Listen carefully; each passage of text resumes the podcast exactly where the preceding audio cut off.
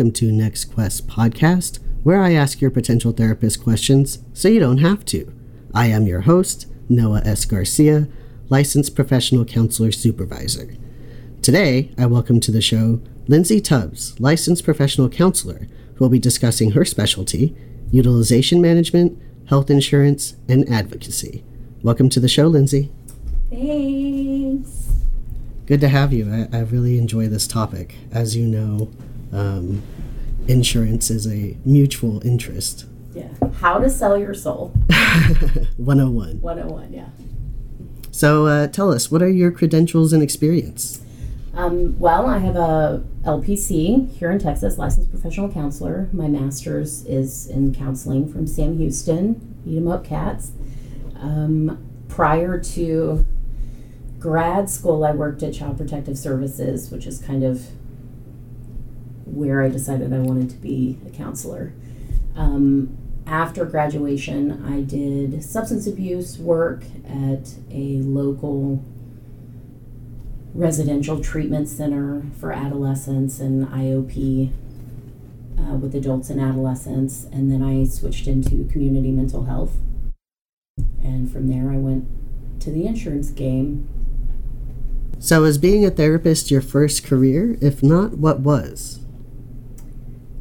No, like I said, I worked at Child Protective Services and loved that job. Um, loved working with the families and the kiddos that I got to interact with.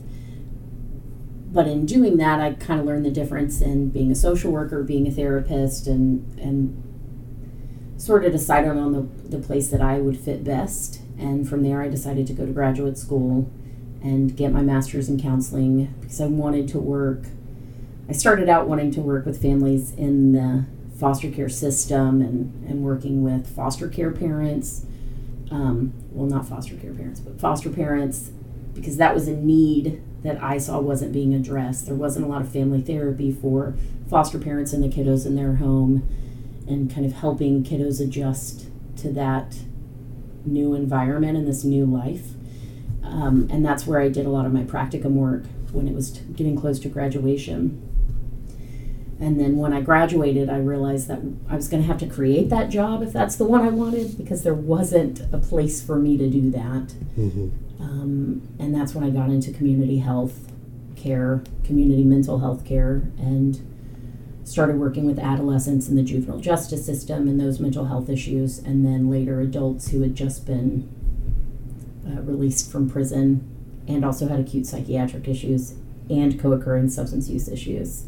So, That's quite the population. yes. It's a very needed needed service to, to that population. There's not a whole lot of people out there, a whole lot of resources out there. No, and it's it's not easy. It's hard. Yeah. So, what brought you to utilization management? Well, I was working in community mental health, and I had a child, um, and it became very clear to me that at the end of the day, I had no energy left for myself and to give my new baby. I had spent all of my energy during the day with my clients who were really high need, really high crisis. And I had a friend tell me about this job that they loved, and it really offered them opportunity to leave work at work and come home and spend time with their family. It didn't hurt that the money was way better, and so I took that opportunity and ran with it. I don't blame you. So, you know, just to let our viewers, our viewers, our listeners know, what is utilization management? So, utilization management is what insurance companies call authorization reviews. You, a, a customer, we call customers, you guys have them as patients or clients. Um, they come into a service for medical care or behavioral health care. I'm on the behavioral health side, obviously, and they come in for a service. Maybe it's inpatient psychiatric care, maybe it's PHP, maybe it's IOP, or outpatient therapy, and someone has to submit paperwork to the insurance company to get paid for that service. And utilization management is the person you talk to who determines if that level of care is most appropriate and reviews with the provider on a fairly regular basis to ensure that that level of care is a what's appropriate and b necessary con- has continued necessity And utilization managers are all licensed professionals, correct? as far as i know they're usually uh, they could be lcsws uh, they could be lpcs licensed marriage and family therapists different states call them different things but Mhm. Every utilization manager that i've worked with on the insurance side is a licensed clinician Nurses, too. yeah on the medical side I've had behavioral health uh, reviews with nurses. Oh, I, I at least the two the two health plans that I've been at, the nurses were on the medical side. Mhm. I'm not saying it's not uh, possible. I've just not, at least that I know about.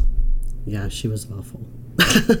Well, and uh, an RN, a psychiatric nurse probably wouldn't be so bad. Might be uh, really useful, but Mhm. What do you enjoy about utilization management? Well, I not only do I get to talk to people all over the country and kind of see the trends of behavioral health throughout the United States, not just specific to Texas. Um, I get to be included in treatment planning at various levels of care. I also, just on a personal note, I get to be done with work. When work is over at 5 p.m., I get to turn off my computer and go live my life. The the stress reduction is amazing hmm and really worth it. Yeah, I can see that. So tell us a little bit about yourself, like hobbies, interests, TV shows, music, etc. Um, well, I am a single mother. I have a four year old, so he's probably my biggest interest. Um, when he's not with me or when I have any free time, I like to sleep and late and actively do nothing. That's a big one. I, I try and do nothing as much as possible. Um, if I have to do something, I like to read recipes. I like to cook. Uh, I'm really interested in skincare. I like to. Uh, it sounds really silly, but I like to go look at new products and try them out. Make my own sometimes. oh, cool. Um, I watch any television show that's going to be so unrealistic that it both entertains and breaks up the monotony of my life. But that started originally with so unrealistic that it was nothing compared to the kind of crisis work that I was doing in my real life. So I could sort of blank out and be unfazed by it. But What's an example of a show like that? like Law and Order SVU. Ah, okay. uh, which okay. was a big one, especially when I worked at CPS because I could watch it and be like, "That's not really how that works." I know, and it's so formulaic that show. Like I you know. love it. I love it. And uh, Quantico just finished binging Quantico. There were only three seasons, but still a great show. Really makes me think how many government conspiracies there are. Oh, I know. Don't even get me started. Um, but I also, when I was younger, I really liked to watch the Bad Girls Club. So Yeah. sometimes I will still kind of relive the old days and watch old episodes. That's funny. Yeah, big fan of RuPaul's Drag Race. Very good show. They just had a uh, I think the first trans man on the show, didn't they? Uh, they do, yeah. I mean, it's still in its season. I'm a couple episodes behind, so I don't know kind of who's in the lead or what's going on. But the last episode I watched, he was still there, which is a really interesting dynamic to have a trans man as a drag queen. Probably not as, uh, you know, I'm sure that happens more frequently, Oh, but very frequently. but it is it's really cool. Um, I just love that show. I think it's about I damn want to be a drag queen one day. there are cis women who are Mhm. drag queens. Like Mhm. it is, it's a thing. Um, you should look into it. I, I don't know that my face would handle all that makeup, but it just looks like so much fun. I agree. I wouldn't mind doing drag at one point. I think it'd be so much fun. Yeah. Um, so we have two different sides of the same coin, right? We have utilization management, and then we have utilization review. Um, For our listeners, how would you define, define utilization review? So utilization review is what happens on the facility side. So typically that's what they call their insurance advocates, so to speak, as a utilization reviewer. Um, oftentimes they're not licensed clinicians. They're just staff in that office, and that's their main focus. They talk primarily to insurance companies all day and try and get authorizations continued. They get clinician or they get clinical from doctors, nurses, therapists, um, caseworkers, social workers at the facility, whether it's inpatient or outpatient, and they deliver that information to the utilization manager on the insurance side. I guess it's probably really important to specify I work on an inpatient team, so outpatient consists typically of like IOP or just individual therapy, group therapy, family therapy.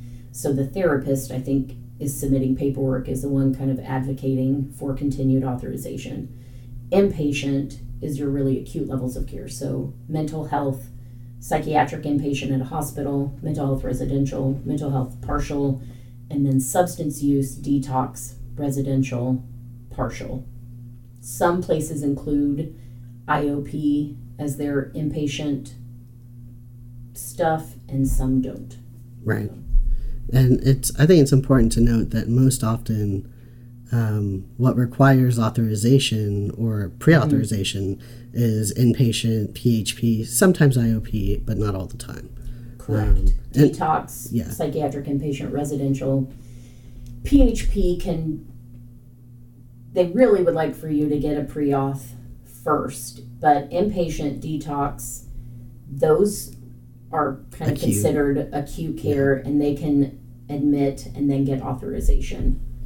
Right. same as an emergency room or a you know inpatient things i like psychiatric inpatient detox those things are all billed inclusively in the um, which is sometimes really tricky for reviewers and facilities they want to know if they need to get separate pre-authorization for ect therapy or for a psychological assessment or something but it's all billed inclusively with that inpatient authorization so there aren't a lot of separate codes, Yeah. And you know, which as is nice for me Yeah. to deal with it. do you get a lot of people doing uh, PHP with boarding? Yeah, and most private insurances uh, that becomes a cost sharing thing. So we, the insurance company, typically does not cover boarding. They'll pay for the PHP program, and then the customer has to figure out boarding on their own. Um, I think most operate that way.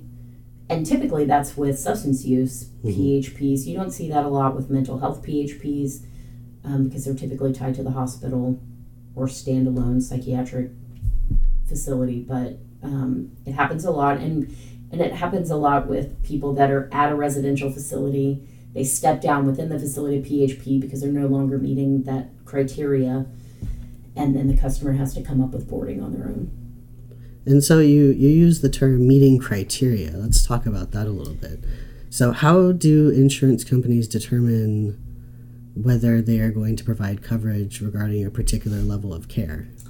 So it's different for mental health and substance use. So substance use is the easiest to explain. So I'll start with that.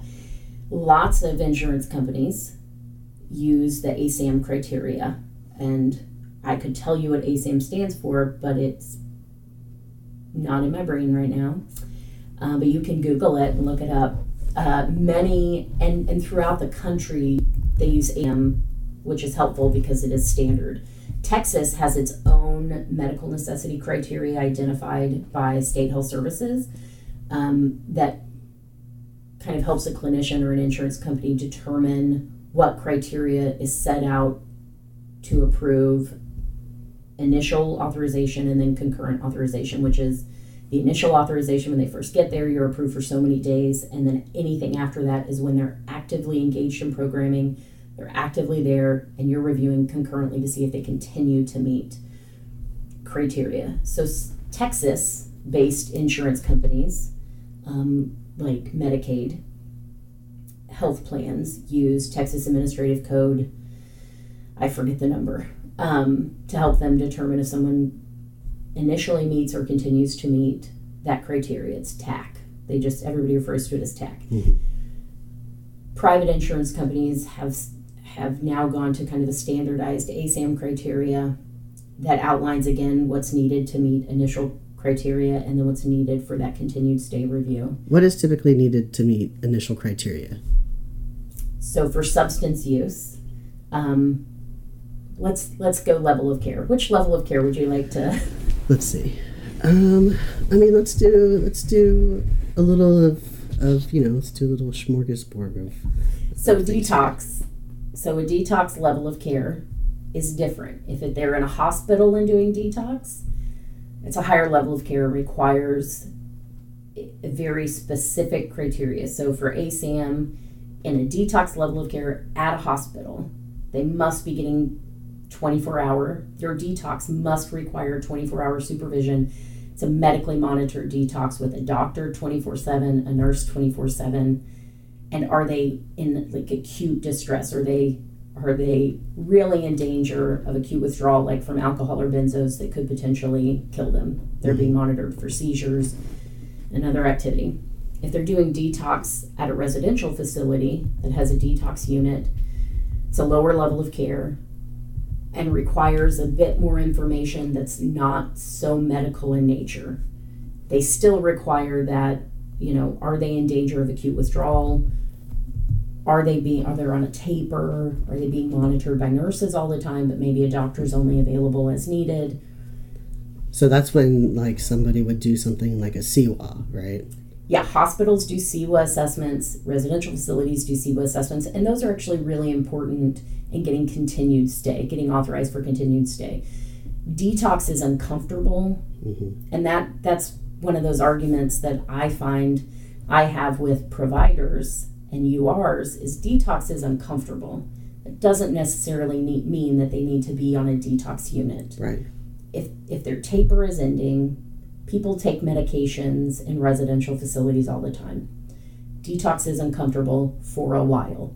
If they're no longer in danger of acute withdrawal and no longer in danger of experiencing seizures or really dangerous withdrawal symptoms, they could be stepped down to a residential level of care hmm and really start working on programming because in detox, you're not getting programming. You, you can't. No, you're just you feel like in a crap. bed. Yeah. getting your vitals run all the time.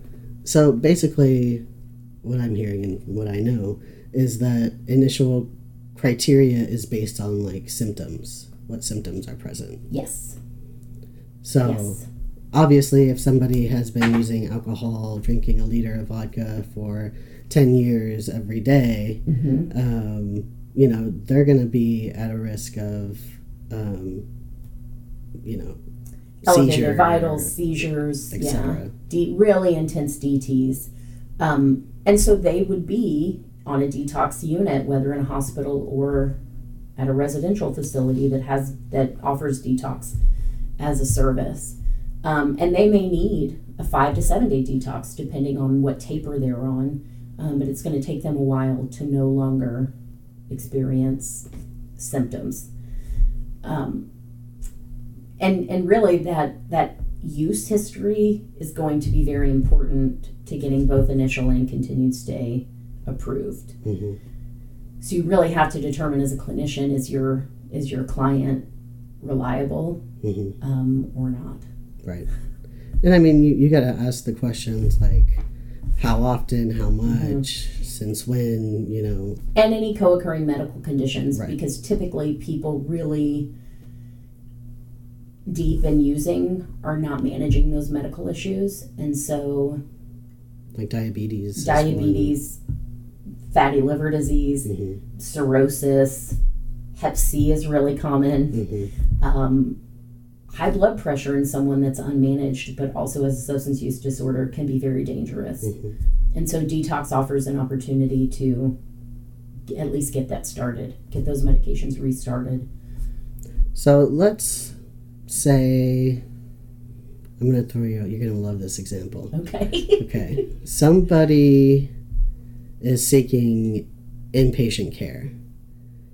Now, they want to go inpatient because their meds aren't working right and um, they want to get a medication change. hmm I'm sure you hear about that often. hmm What what happens when somebody presents at a hospital for those concerns?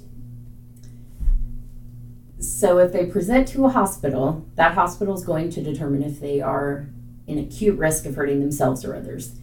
A medication review in and of itself is not enough to admit someone to a hospital. The hospital may believe it's enough. It's not going to be enough for the insurance company to approve that stay. And there's a whole peer review process, and doctors have to talk, and it's a thing. On the insurance side, we would get that clinical and say they're not at risk of hurting themselves or others. There's no history of these behavior. You know, it all depends on the clinical that's pre- presented, right? But if it's really just a medication review, they're likely going to be told either PHP, if that. not even PHP, if they have an outpatient provider that's been providing them medications, they need to go see that person. Yeah. Insurance companies understand if they're seeing an outpatient psychiatrist, maybe they've tried and they can't get an appointment for two weeks. And so if they feel like, okay, I have a history of these behaviors and I have a history of self injury and a history of suicide ideation. decomp. Right. They feel like that decompensation is starting, then PHP may be appropriate because they can immediately get a medication review with a psychiatrist and get some new meds started. But if that risk does not exist, like they just feel like their antidepressant is a little low and they'd like a higher dose, they're likely going to be referred back to their outpatient psychiatrist or assisted in finding a new one who can see them more quickly. hmm I mean, either that or Because Some- IOPs don't manage meds. So no, they don't. Some do, but some don't. Yeah. Um, I mean, I don't think they're reimbursed for that at that level. Of they're not. Um, So if they're an IOP associated with a hospital, they would likely bill as an outpatient psychiatric visit, mhm.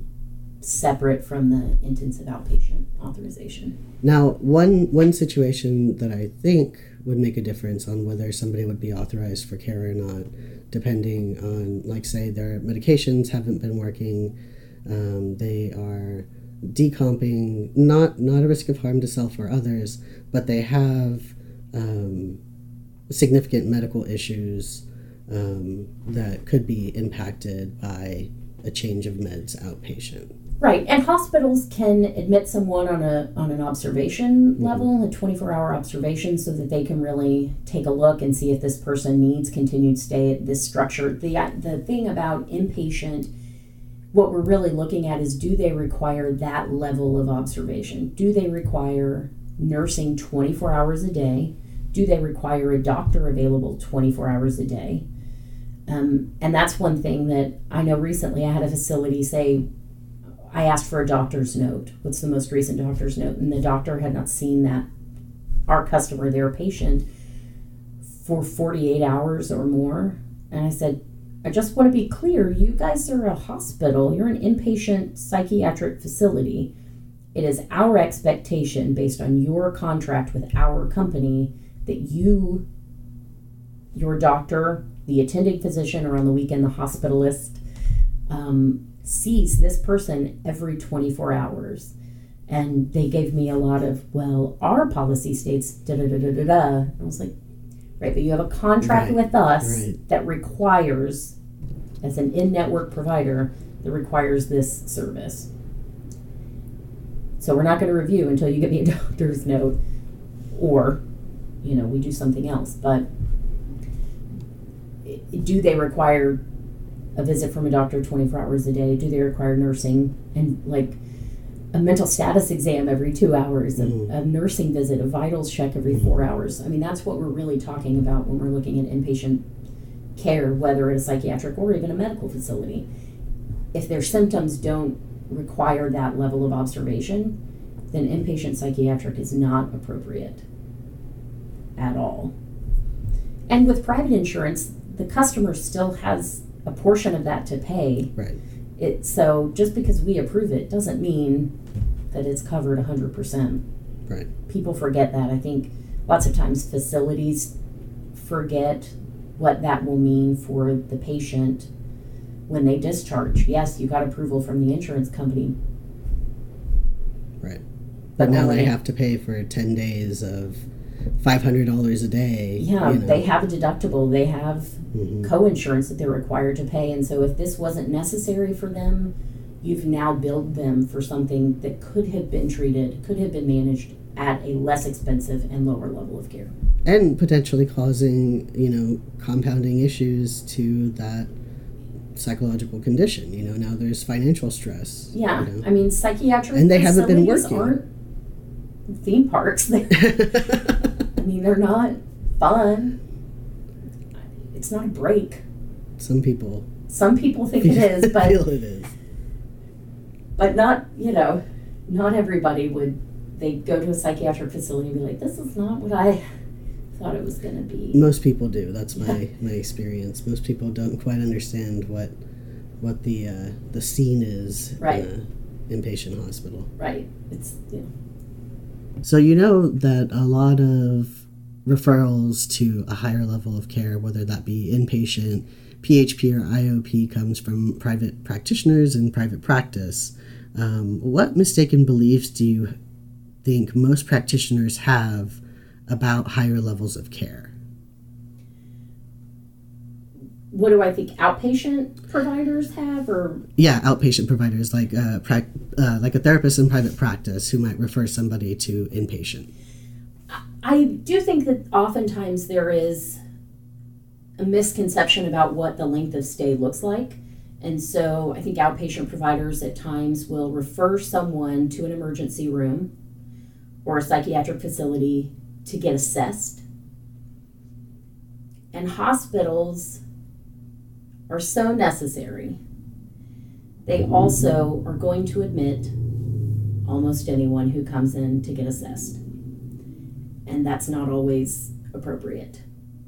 Going for an, to an emergency room to be assessed because the outpatient therapist is concerned doesn't mean that someone is acute, doesn't mean that someone is going to hurt themselves or hurt someone else. But once they get to the hospital, those assessments look different. And it could be determined that for their own safety, they need to stay there. And that's not actually true. Um, and I'll, I'll give an example. So I was talking to a reviewer from another state, not in Texas, um, and the 17 year old had relayed to her outpatient provider that she was feeling down was had often thought about suicide had no history of attempts fyi but had often thought you know my life would be better. Life for everyone would be better if i weren't here. So the outpatient therapist told the mother she needed to take her to the emergency room to be assessed. And if she didn't the therapist would call the police to take the kid to the emergency room. So mom is immediately scared she doesn't want the police involved. Takes her to the emergency room. In this particular state, that 17 year old is legally allowed to voluntary admit or discharge on her own. It's not up to the parent.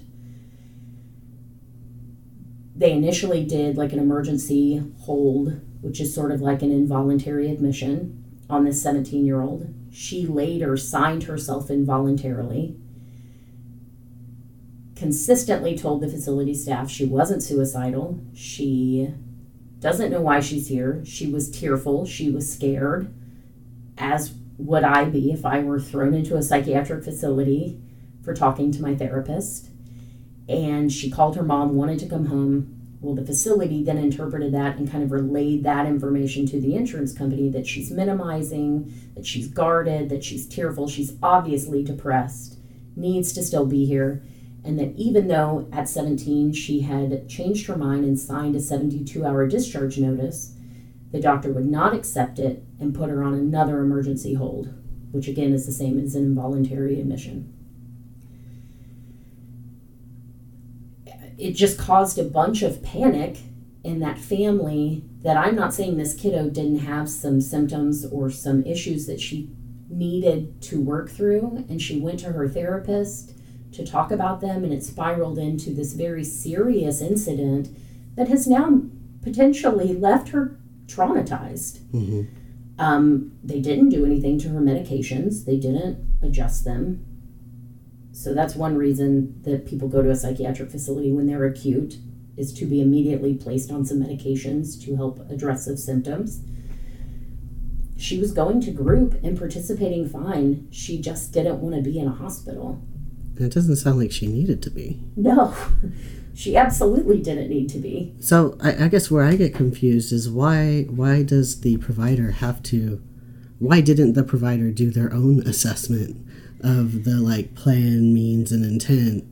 And you know, like why do they have to refer to a hospital to do that assessment? Like, You know, that's you a that's a really great question, and I wish that I could talk to that therapist and say what what exactly was your role in this? How did you determine that she needed to go? And I'm not saying this therapist didn't. I think you know, in talking to the facility and then later because I have contact with the parents and talking to the parent, what that looked like was this 17 year old saying, I sometimes have these feelings. They've been happening more frequently.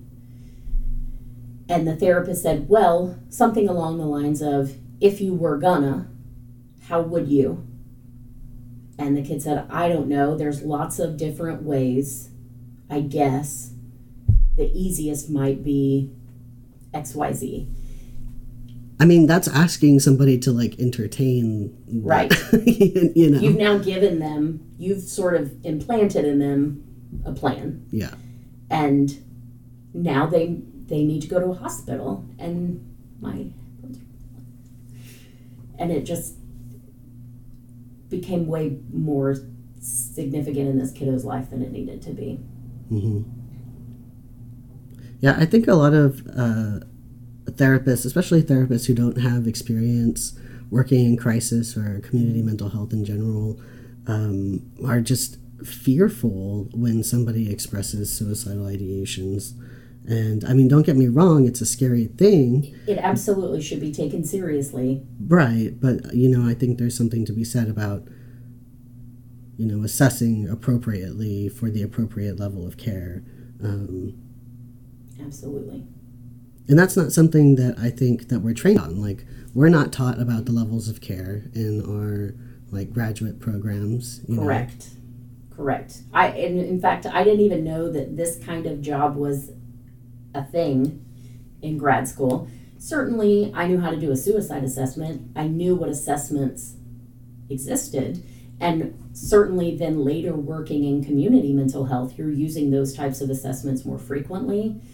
But unless you're doing that kind of work, you're right.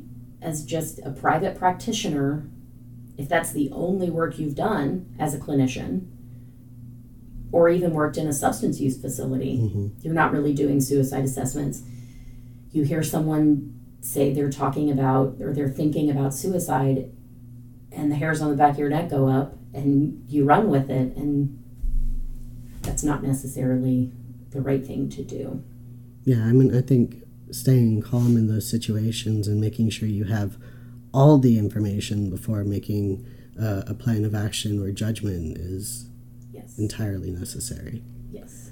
So, what would you say, you know, according to insurance companies, which, you know, is who covers it, so that's Right. who gets the say of what, what it is. Um, what are partial hospitalization programs typically for? On the insurance side, partial hospitalizations are a really good step down option when someone has been inpatient and while maybe is no longer acute, still having some residual SI, maybe there's just no plan or intent, but they're still having ruminating thoughts. You've recently changed some medications that take a little longer to activate and need some additional monitoring because perhaps there are some rule out diagnoses or things that at an, that very acute level of care you really had the time or opportunity to assess but you feel like this person adult or kiddo needs continued that that same structure. Maybe they have a history of really significant si maybe even attempts but both parents work out of the home. And so leaving them alone even if they safety planned isn't the best idea. So php offers that same structure but they get to go home at night they get to see a psychiatrist, sometimes the same psychiatrist they saw inpatient, and really monitor those medications to make sure they're both efficient and the side effects aren't unmanageable, and try out new medications. They might have more long term symptoms like PTSD that stems beyond just SI or HI, but something that requires a little more treatment, but at an acute psychiatric facility, they're not it's not meant to treat PTSD. Maybe immediate symptoms that can be dangerous, but it's not meant to provide long-term therapy. But this person needs that structure and support. Someone who recently had some psychosis and is less symptomatic but still having some residual paranoia or delusions and meds are kicking in but not perfect let's step them down to PHP and offer that support. Got if they can function in a group. Right. Because PHP is group. And so they also have to be able to Participate. participate and function in a group setting. hmm And what about the difference between PHP and IOP? So I can tell you for criteria basis, right, PHP is no less than nine hours a week and no more than like 24 hours a day. PHP is not supposed to include boarding, which is why there's that cost sharing hmm part of it. Um, IOP is no more than usually, I think, like 12 hours a week. Um, so it's not, if it is happening every day, it's like really limited. Um, and Most of the IOPs I've done, I've worked at before were like three days a week for three hours each day. yes, yes. And PHP is usually 8 or 9 a.m. to 4 p.m. Right. all day if they're an adolescent they also have school programming within that time so they do like morning hours or school afternoon hours or group um, they're also seeing a psychiatrist where as we talked about earlier iops don't always offer med management um, they do both will offer family therapy but php is going to be a little more Intensive. intensive on that family therapy side. Um, and there's usually a nurse on staff. IOP is a lot less structure. I mean, it's setting you up to be home. And not everybody needs to go from an inpatient hospital to one of these step down programs. Sometimes they stabilize enough to discharge back to their established outpatient providers. And so, what what's the difference in criteria from PHP to IOP? So the the acuity level is different. If someone is presenting at PHP with suicidal ideation with intent and a plan, they're not appropriate for PHP. They need to be admitted, inpatient, and stabilized. If someone is having really significant psychosis, more than just some changes to medications need to be made. They, they likely need to be referred to an inpatient facility they've been off their meds for three months and experiencing positive and negative psychotic symptoms, they need to be referred to an inpatient facility. Um, if you're talking about someone with a diagnosis like bipolar, if they're actively in a manic episode, not on medications, they likely need to be referred to an inpatient facility. If they are on medications and in a manic episode, they probably can be treated at a PHP level of care because they've got some support. They just need to have them sort of looked at. Okay. So it's a, a matter of uh, symptom acuity, really. Yes. Now, talking about the actual reviews that occur between a utilization reviewer and a utilization manager, um, what sorts of information are used in those insurance reviews? Like, what what does the facility typically gather to relay to the insurance company? So I can tell you what I ask for every time, which is what most people ask for, despite the level of care. Most recent doctor's note if they're inpatient or detox, and by inpatient I mean a mental health psychiatric inpatient, or a detox, that's going to be a doctor's note within the last 24 to 48 hours. Especially if it's a Monday, it's probably going to be Sunday's note. um, if I want the nursing notes, the most recent nursing notes, how are they functioning in the milieu? Not just what they're telling the doctor, but what does their behavior look like on the floor with their peers and with the nurses they're around all the time? Because what happens oftentimes is patients present differently to doctors than they do to nurses. Um, they will oftentimes tell doctors they're feeling great, but the nurses observe something different. Um, in a PHP review, that's no different. Doctors note within the last week, right? Within the last five days, because at a PHP, they're seen once a week. What do the therapists say? The, the people leading groups, how are they, again, presenting in the milieu with their peers, with the group practitioners, with the med techs, whoever? Um, if they're doing family therapy, what's that look like? Who's involved? What's the discharge plan? Always, what's we Always, what's the discharge? We can't wait plan? until discharge to have a discharge plan. Discharge planning starts day one. And lots of people don't do that. They're like, well, we can't discharge plan until we have a family therapy session. At the facility, whether it's PHP, inpatient, detox, residential, whatever, discharge planning starts day one, and you should be taking at least a tentative plan to the family therapy session. This is what we have in mind. What do you guys think? How do you feel about this plan? Mm-hmm. Um, I hear that so often. Well, we haven't had a family session yet, so we don't have a discharge plan. Well, that's problematic. Well, I mean, and I think initial reviews are really, I mean, they should be thorough, but, mm-hmm. but you know, it gathers information like symptoms, who does a person live with, yes. history of trauma. Lots of um, collateral and historic information helps at that admission review. For concurrent review, which is what I call it, continued stay review, is often what you hear on the facility side or with the practitioner um, is very different. I, as a utilization manager, can only consider the information within that review period. So, the last 24 to 48 hours, 72 hours, maybe, depending on what they were given at admission, or the last five days of PHP.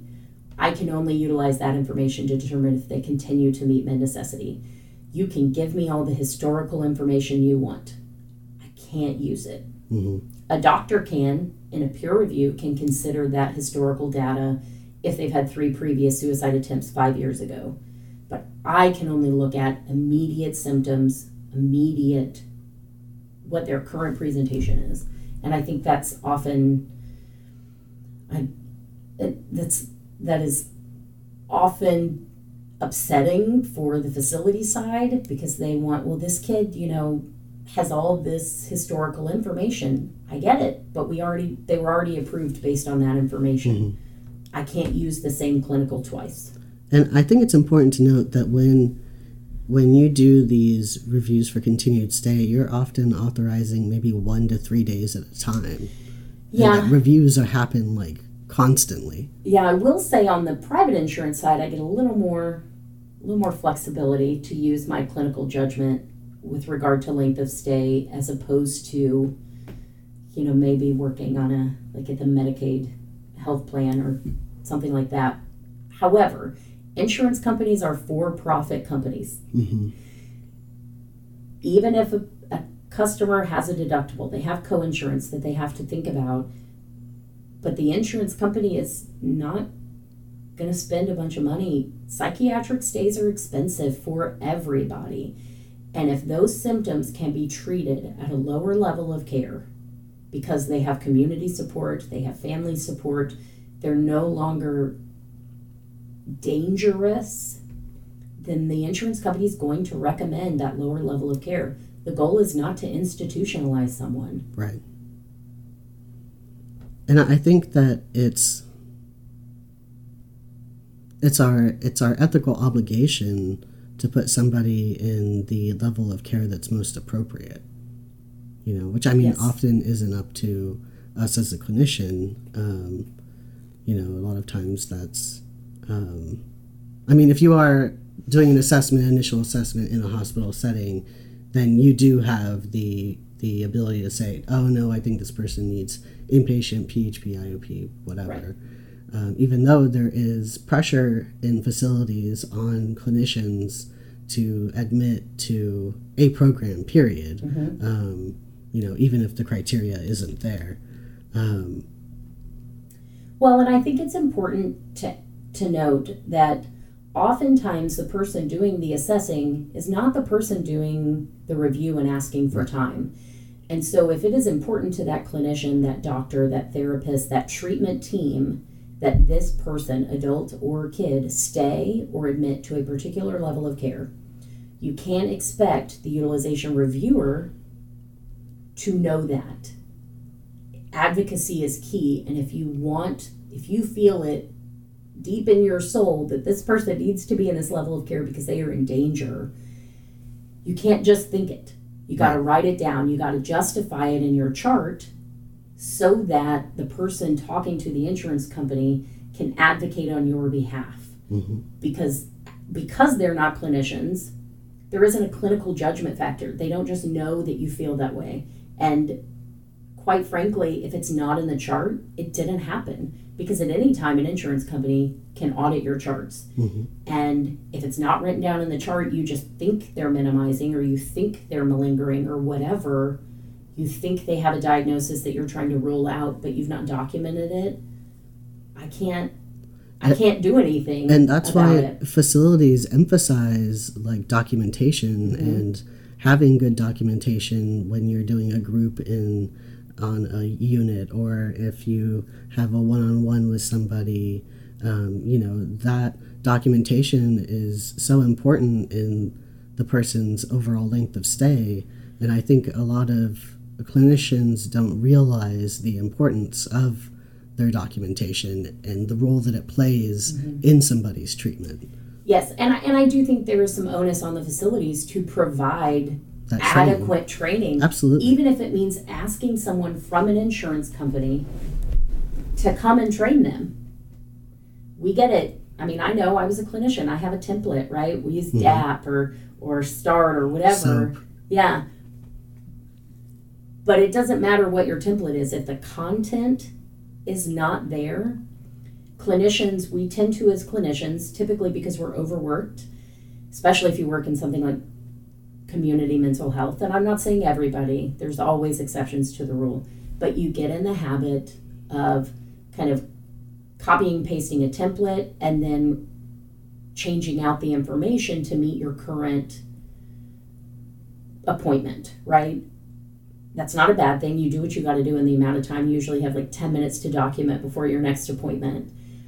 But that means that sometimes really vital information gets replaced with sort of vague, broad terms and generalizations just to, because you're thinking about it just how can I remind myself as a clinician that this is what we talked about and this is what we're working on.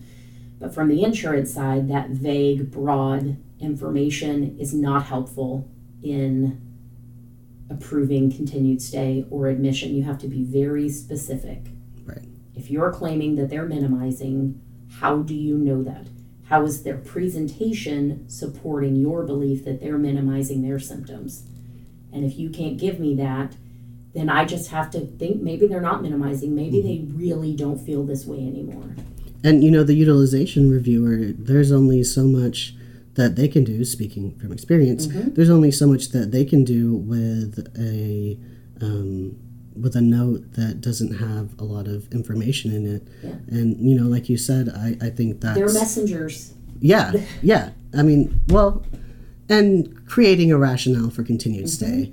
Um, you know, and I think that that's what we need to look at as practitioners. That's how we need to look at our documentation is a continued rationale for the reason why that particular level of care is required and like what supports that. So like Right. what symptoms are there? Why know, is this the least restrictive level of care for them? Yes, that's what I was looking for earlier. Least restrictive level Yeah. of care. That's our ethical duty. Mm-hmm. Um, But because URs typically are not clinicians, they don't know. And sometimes they know they're clinicians and they understand how they're documenting things, so they know what keywords mean and they kind of will fill in the blanks. But again, if that chart gets audited and it's not in the chart, that could be problematic for your facility. mhm. And you know, it, it it just can be problematic.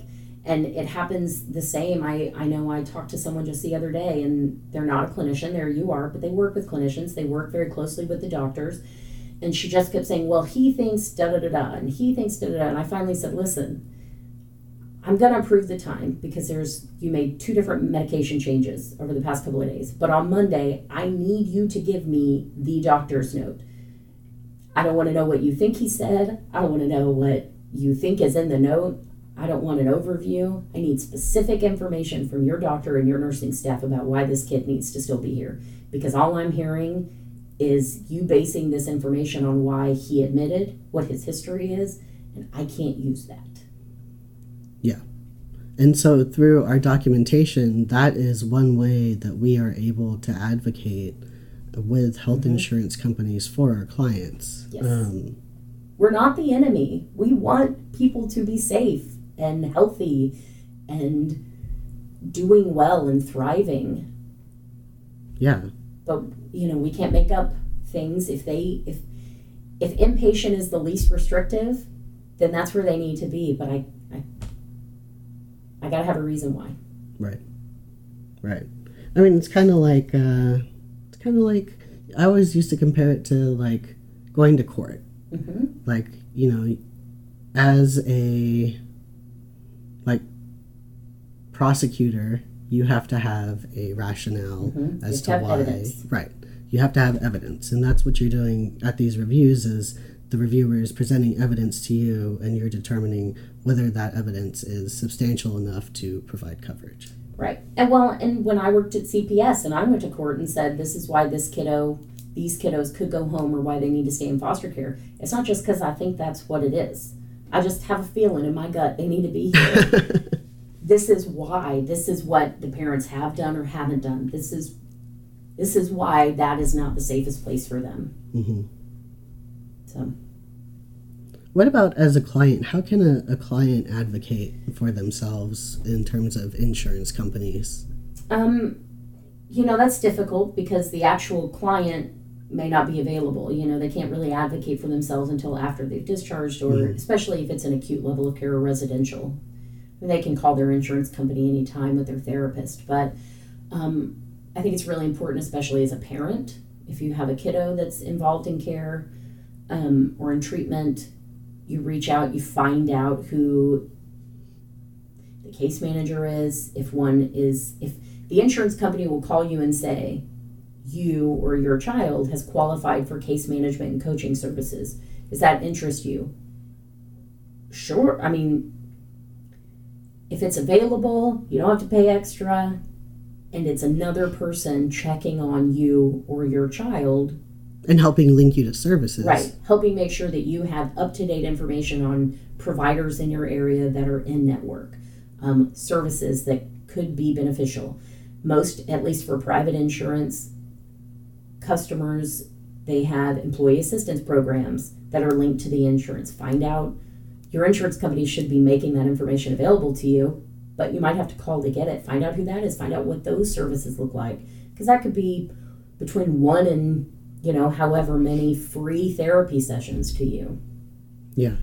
And but you, you got to reach out. You have to make that first call.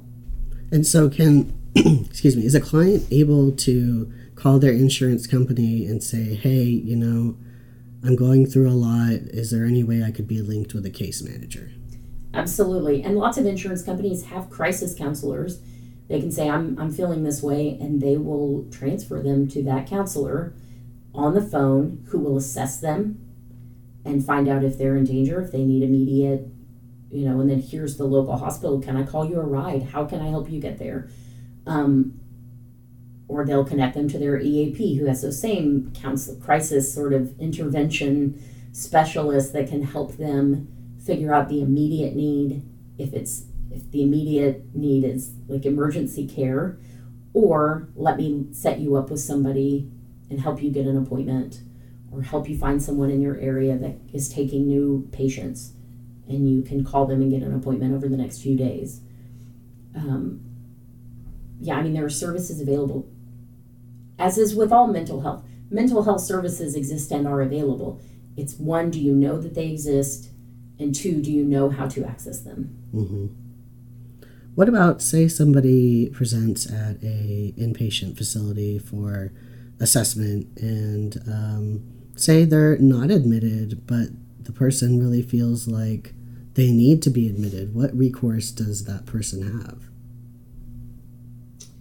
well i mean that would happen on the facility side they would they would take that up with the facility um, in, in my experience it's very rare for a facility to deny admission to someone who feels they need to be admitted Yes, I agree. they may not get paid for it the insurance company or whoever may deny but you know hospitals have ways to cover admissions and stays that were not covered by an insurance company.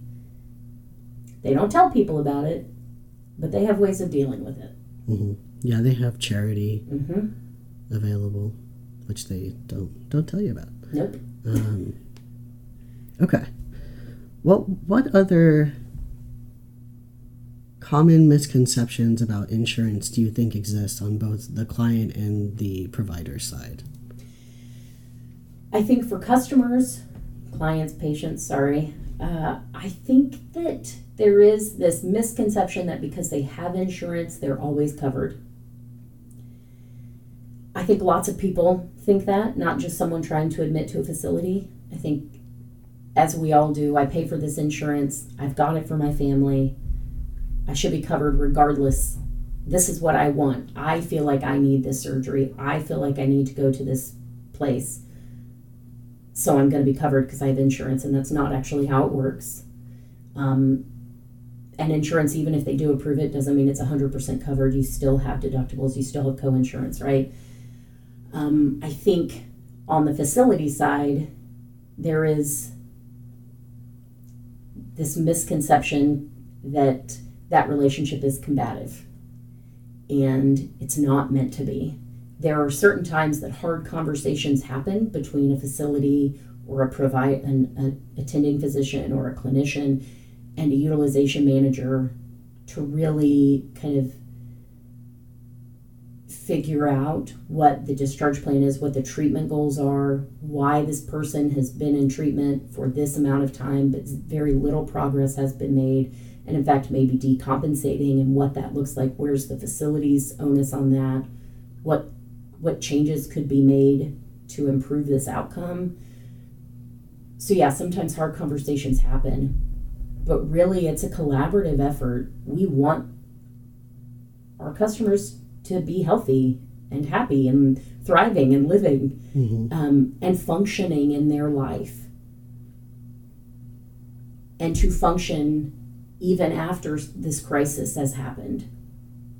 And that relationship doesn't have to be combative. We're not actually evil soul sucking insurance people, though that's the um, reputation we get, I think, sometimes. I think so too, unfortunately. But yeah, I mean, you're limited by what your company says you can and can't do, you know? And I, I'm still a clinician. I don't, you know, there is oftentimes I hear, well, you don't, I mean, you don't really know. But I do know. I have worked with people way less functioning Mhm. then this person, the history would suggest that they can function again outside of this level of care. We have to trust and we have to set them up to continue to function. But let's not underestimate them either. Right. And you know, kind of one of the the other things I wanted to talk about is um, privacy with insurance companies. Now, um, you know, as a utilization reviewer, as a, a private clinician, um, I always provided the minimum necessary information, meaning giving you the least information possible while still saying like, here's the rationale for what is needed. And there there have been plenty of times where I have withheld, you know, some private information. Um, what what do you think clients need to know about privacy and insurance? Well, the first thing that I think everybody needs to know is HIPAA allows for third party payers to receive information. Insurance companies are third party payers. You don't need to give the minimum necessary. If they're asking for it and it's they need if they're telling you they need it to justify continued payment, give it to them. We have the same HIPAA guidelines. We're on protected servers. I mean, everything I work off of is secure. It's not going anywhere. What I do find that lots of people don't understand is that hospitals, many hospitals, while maybe they operate under a different name or owned by the same company, and they have their own intranet and you know they can access each other's information. So just because someone admitted to hospital a and then two years later they've admitted to hospital c why does hospital c have all their information? That's got nothing to do with the insurance company. Mm-hmm. That only has to do with the hospital system sharing information which you should want them to have so that they know. You don't have to re-explain all of your history to them. They've got it in front of them. Um, even within the insurance company if a medical um contacts me and says i see they've got this psychiatric history i will only give them the minimum necessary for that medical authorization because we're not sharing we're not sharing information. I'm keeping it. But hospitals have their own systems that they work off of and will have access to that information. But again it's to save you time and trouble and you know re-experiencing traumatic events or you know. What you know, what you said is true under the notice of privacy practices. Um, you know, information can be passed along for issues related to treatment, payment, and healthcare operations. Which payment is, you know, an example of payment would be that my office, for example, would disclose somebody's PHI to their health insurer to obtain reimbursement for their health care Right. or to determine eligibility or coverage. right Um, and, you know, I don't need to get a release of information in order to do that. And you know what if a clinician's worried about it you still can get a release of information doesn't hurt. but it you're not required. Those releases of information are for outpatient providers, family members, case managers with some other system. Don't waste them on your insurance company. and then, you know, I said minimum necessary because I I consider minimum necessary to be an ethical Mm-hmm. issue, not necessarily a like a uh, I don't know, like a like an issue of operation, I guess. Um, so you know, regardless, you know, because sometimes an insurance company might have information about somebody who say they want to join the military Mm-hmm. um, or get some high level security clearance. Um, who's to say that you know the military can't obtain records from the health insurance to determine whether they will provide that level of access to an individual? Yeah, your employer is not accessing your insurance information. Well, I'm talking about the government. It's different. Well, governments are employers. Um, I, I guess it could happen in some like conspira- conspiracy, but I'm just saying. I- I'm just saying it, it has the potential to happen. The government has their own way of determining if you're safe for service. But really, if we're really breaking it down and we're talking about someone's safety, isn't it all sort of necessary? Well, I mean, what if somebody had, say, a history of significant suicidal ideations in the past, but like Mm-hmm. they've been doing well for like 10, 15 years, you know? Yeah. Um, you know, would that information still be held against them in some way, shape, or form? I don't know. I don't know either. Um, and you know, the other thing that I I'm just not sure of is like, what happens with all the data that's kept by insurance companies? You know, like I, I wonder like Yeah, I mean, it's on a is it server stored? somewhere. How long is it stored on the server? Like, you know, how long is it kept? Like, I just I'm curious about all those sorts of things. yeah, I don't have the answer for that. I can tell you we don't work in paper. There's no paper trail. it's just something I've always been curious about, especially when it comes to like marketplace plans, because that Mm. you know is government. Yeah, but it's, I mean, I, all I can say is that they're not just accessing your information. As I said before, the military has lots of other ways to find out your history. True, true.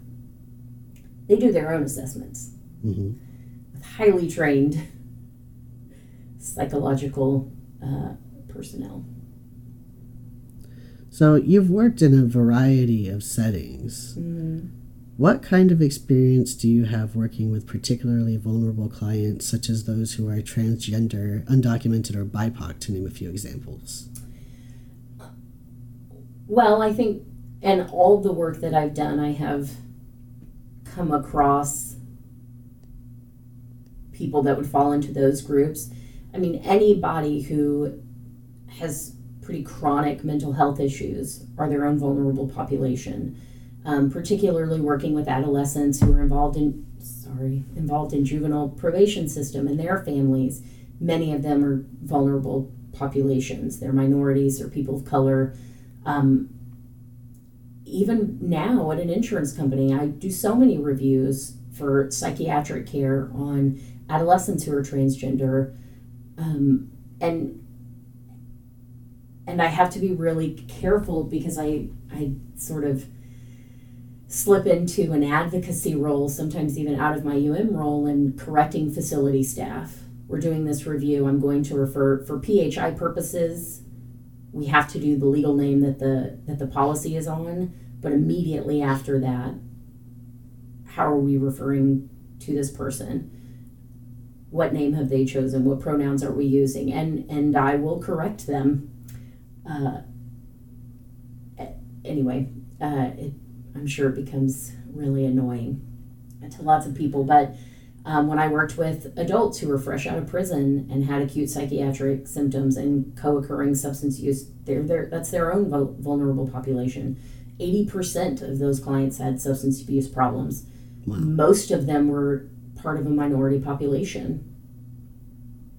Being fresh out of prison is its own vulnerable Yeah, population. These people have not functioned within a society for many, many years.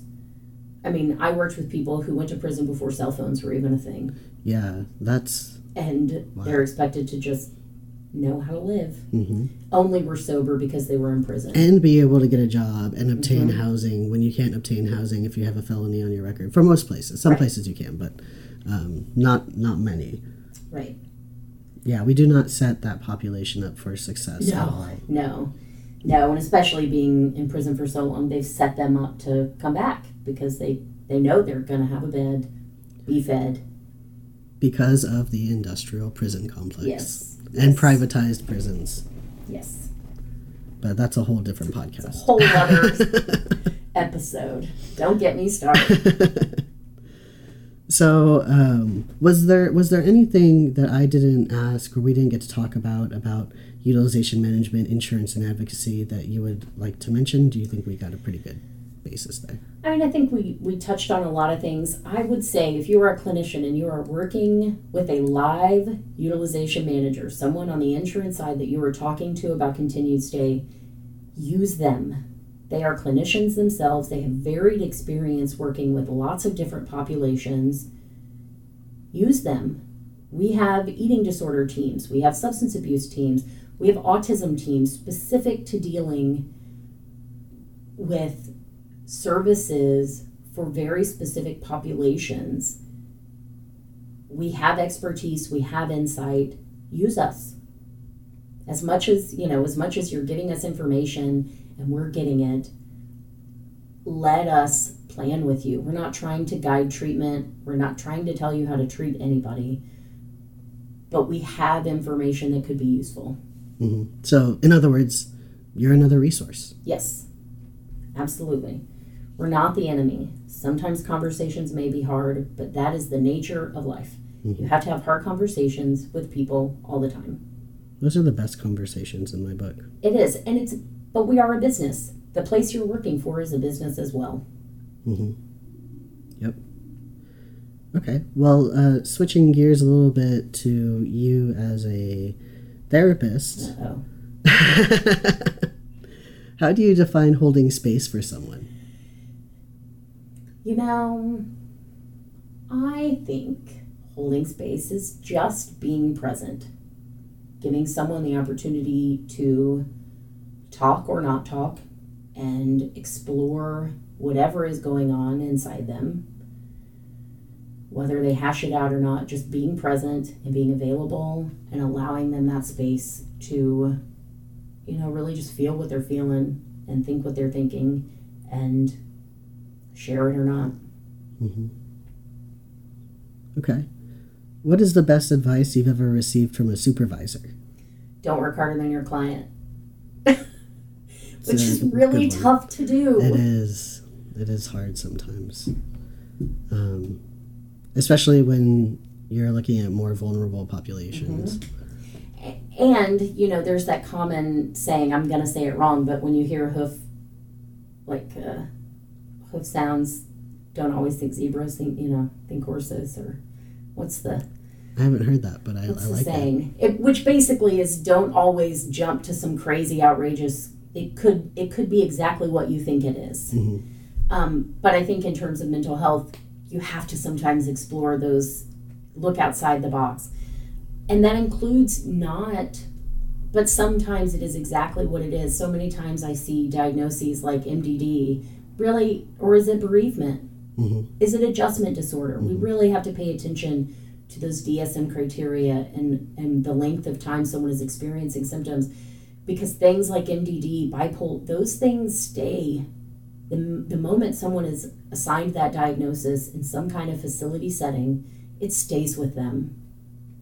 And it may not be the most appropriate identifier. Well, I mean, not only it stays with them, but I think that a lot of people tend to, when people get a diagnosis, sometimes people will over identify Mhm. with a diagnosis. Absolutely. And when, you know, as clinicians, we need to think about the diagnoses that we're giving people because that does happen, you know. And if you, you know, like,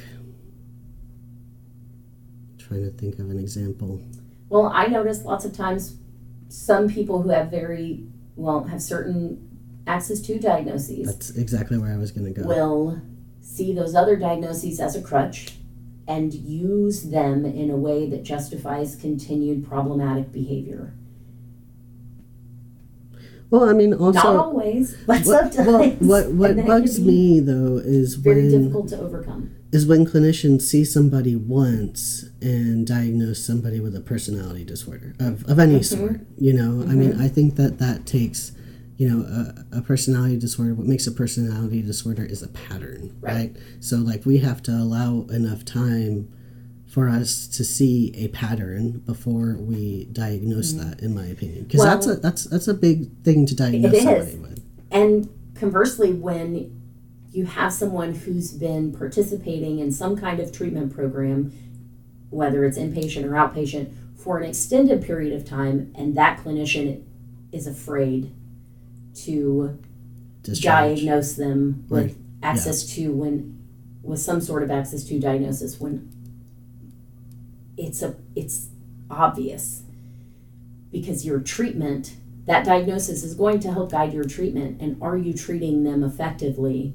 if you're refusing to assign Right. a diagnosis after you've spent that time with them and assess them and know that this this might be what it is are you giving them are you doing them the most good And, and I, I think that's something else to note too is like if you're gonna diagnose somebody with something, then your documentation and your interventions that you're using better be congruent with Mhm. that diagnosis. mm-hmm. Um, you know, because like like we talked about earlier, we're creating this whole like rationale and Mm-hmm. this whole like And treatment plans are supposed to be individualized. It's Yes. just yes. um, okay. So, what have you personally learned about yourself and or the world through your work? um, well, through my various jobs, uh, I, but I guess mostly this one, um, you get really good at compartmentalizing. I get pretty good at compartmentalizing. I've worried in this position that I've maybe lost my edge a little bit as a clinician, so I'll dabble here and there in the private uh, practice section sector just to make sure that I'm keeping my skills honed. Um, but especially in this job, there is so much opportunity to be a different, to see clinical work in a different way. Mm-hmm. And I certainly was limiting myself in other positions because I think having the clinical side, having the, the practical side is necessary. But there is that other side that you really have to understand what diagnoses look like and really have to understand and be familiar with medical trials and medications and things like that. And so this job certainly has provided me that opportunity to be more well rounded. Mm-hmm. So that when I am seeing private clients, I have a wealth of knowledge that someone else may not have. Yeah, and I know a big reason why you wanted to do this podcast is to let other LPCs and LPC associates know, and you know, across licensures as well, that this type of work is an option to community based work or agency based work. Yeah, I had no idea a job like this even existed when I was in grad school. In grad school, we talked about community mental health, private practice, or you could get your PhD and teach other people how to be a counselor. Um, and I'm sure most of my professors would think I sold out, and that's okay. I'm I'm okay with it. I you know, I provide for myself and my family. I we I get to leave work at work and enjoy my time at home. Um, and community mental health and even private practice, it's easy to get burnt out. And this is a really nice option for people who are reaching that point where they're maybe getting burnt out and it's going to ruin counseling. They're no they're they're reaching the point where they may not be effective for their clients anymore. You can always stop and go back. You can Mhm. always go back to community mental health. You can always go back to private practice. I know lots of people who do this job and have a private practice concurrently. Yeah. It's just an option that no one knows about. Yeah. Unless you know someone in it. Right. So now you all know me in it. so, what do you do to take care of yourself? I sleep. I do nothing. Those hobbies. Um, Intentionally doing nothing. I like yeah, that I idea. actively. People say, "What are you doing?" I'm doing nothing. Well, let's go. No, I'm doing nothing. I am using this time to sit on my couch and read a book or watch TV, which sounds like you're doing something, but I'm letting my brain rest yeah. How would you define happiness? as a mood. okay. I, you know, That, was, a quick answer. yeah, that was, that's probably something else really helpful. A supervisor somewhere. I don't even know that it was a, a, a counseling supervisor, but that happiness is not a destination. We experience moods, and those moods fluctuate. And if you're always looking for happiness, you're going to be really disappointed with yourself for not achieving certain things. And happiness is not a meter for success, some meter for wealth or anything. It, it's a mood I'm experiencing, sometimes more often than not, maybe less often than not. Um, but it's just a way you feel. Yeah. Fleeting. Yeah. It's not required to be successful. Yeah. And I think a lot of people think like, oh, I have to be happy all the time or else I, you know, Even all those medications they talk about don't make you happy all the time. no. They only take the edge off, I, I Yeah. like to say. They get you to baseline. Right. That's kind of how I explain it to a lot of people that if without meds you're functioning or you're decompensating, you're at a lower level than, you know, where you think you should be, the medications are going to get you to zero and therapy will get you hopefully above zero.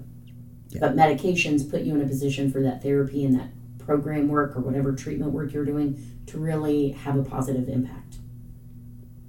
Okay, cool. What is the most embarrassing moment you have had as a utilization manager? I have no idea. I don't. Um, I don't. I don't know that I've had any embarrassing moments as a UM. I mean, I talk on the phone all day. I'm not really interacting with people, so I don't. Um, I mean, I have lots of embarrassing moments in other positions that I can Well, tell share, I guess. But um, let me. So first, I will start off by saying that no one was injured. I'm sure when you hear this story, you're going to gasp and be like, "Oh my gosh, we should report her." Please don't. It was several years ago, and no one was injured. I know for a fact. Um, but when I worked at CPS and I was a caseworker, I had to sadly remove a kiddo from the hospital. This is a newborn baby. I took this newborn baby to her new foster parents, and I get in the house. It's late at night. This had been like a 24 hour day. It was crazy.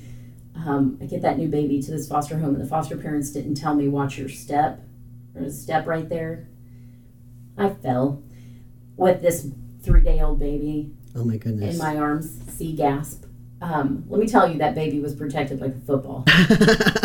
that baby didn't even shake. She didn't cry. I like landed on some toy Ouch. tool desk that, and I had a sore neck for three days, but um, because I hit it with the side of my head, and it was oh yeah, but that baby didn't even shake. I I didn't know I had those protective capacities in me until then. And the foster family was, you know, oh my gosh, are you okay? And I was just like, take the baby.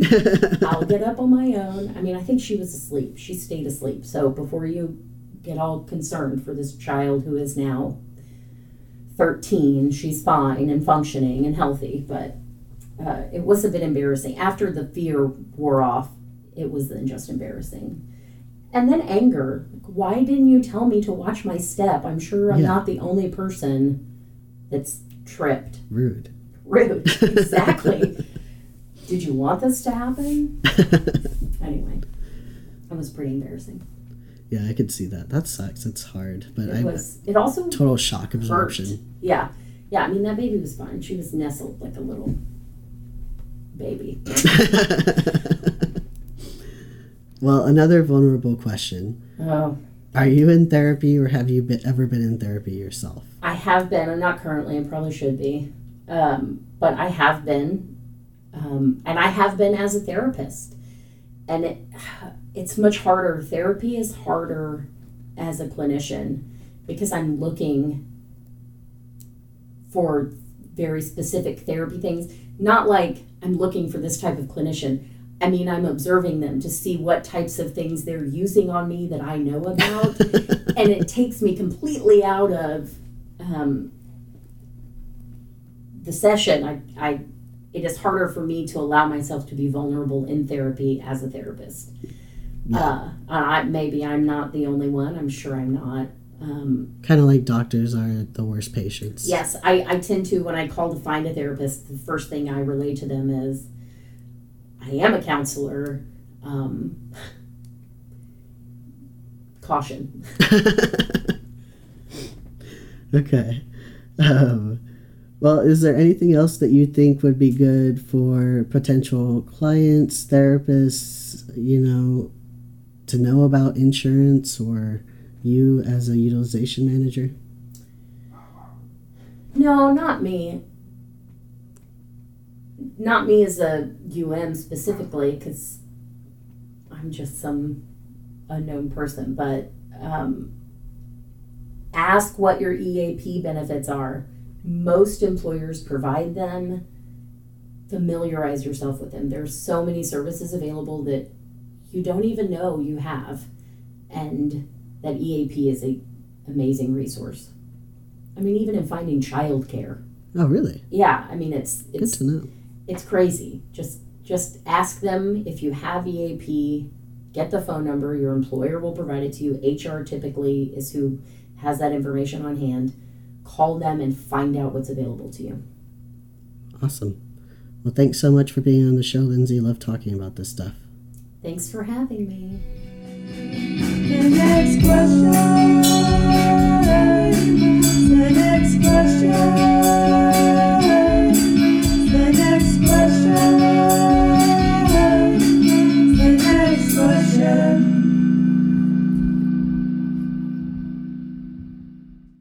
Thank you for listening to Next Quest podcast. I learned something new today, and I hope you did too. Next week's episode will feature Greer Colbertson, licensed clinical social worker, who will be discussing her practice and area of specialty, mindfulness. Next Quest podcast is sponsored by Jan Dimmitt Resources. Save yourself the time and stress of credentialing and let the experts at Jan Dimmitt Resources do what they do best. For over 20 years, Jan Dimmitt Resources has provided administrative support and credentialing services to mental health professionals in Texas and beyond. Visit their website at jandimmitt.com. That is J A N D I M M I T T.com or call 512 731 5725 for more information on all the ways they can make running your practice easier for you. Next Quest podcasts rely solely on donations to keep this project going. Please consider becoming a patron on my Patreon page at www.patreon, that's P-A-T-R-E-O-N dot com slash Next Quest podcast, or you can make a one-time donation on my website at www.nextquestcounseling.com slash about Next Quest podcast. You can also support the podcast by liking our Facebook page. Until next question, this is Noah Garcia signing off.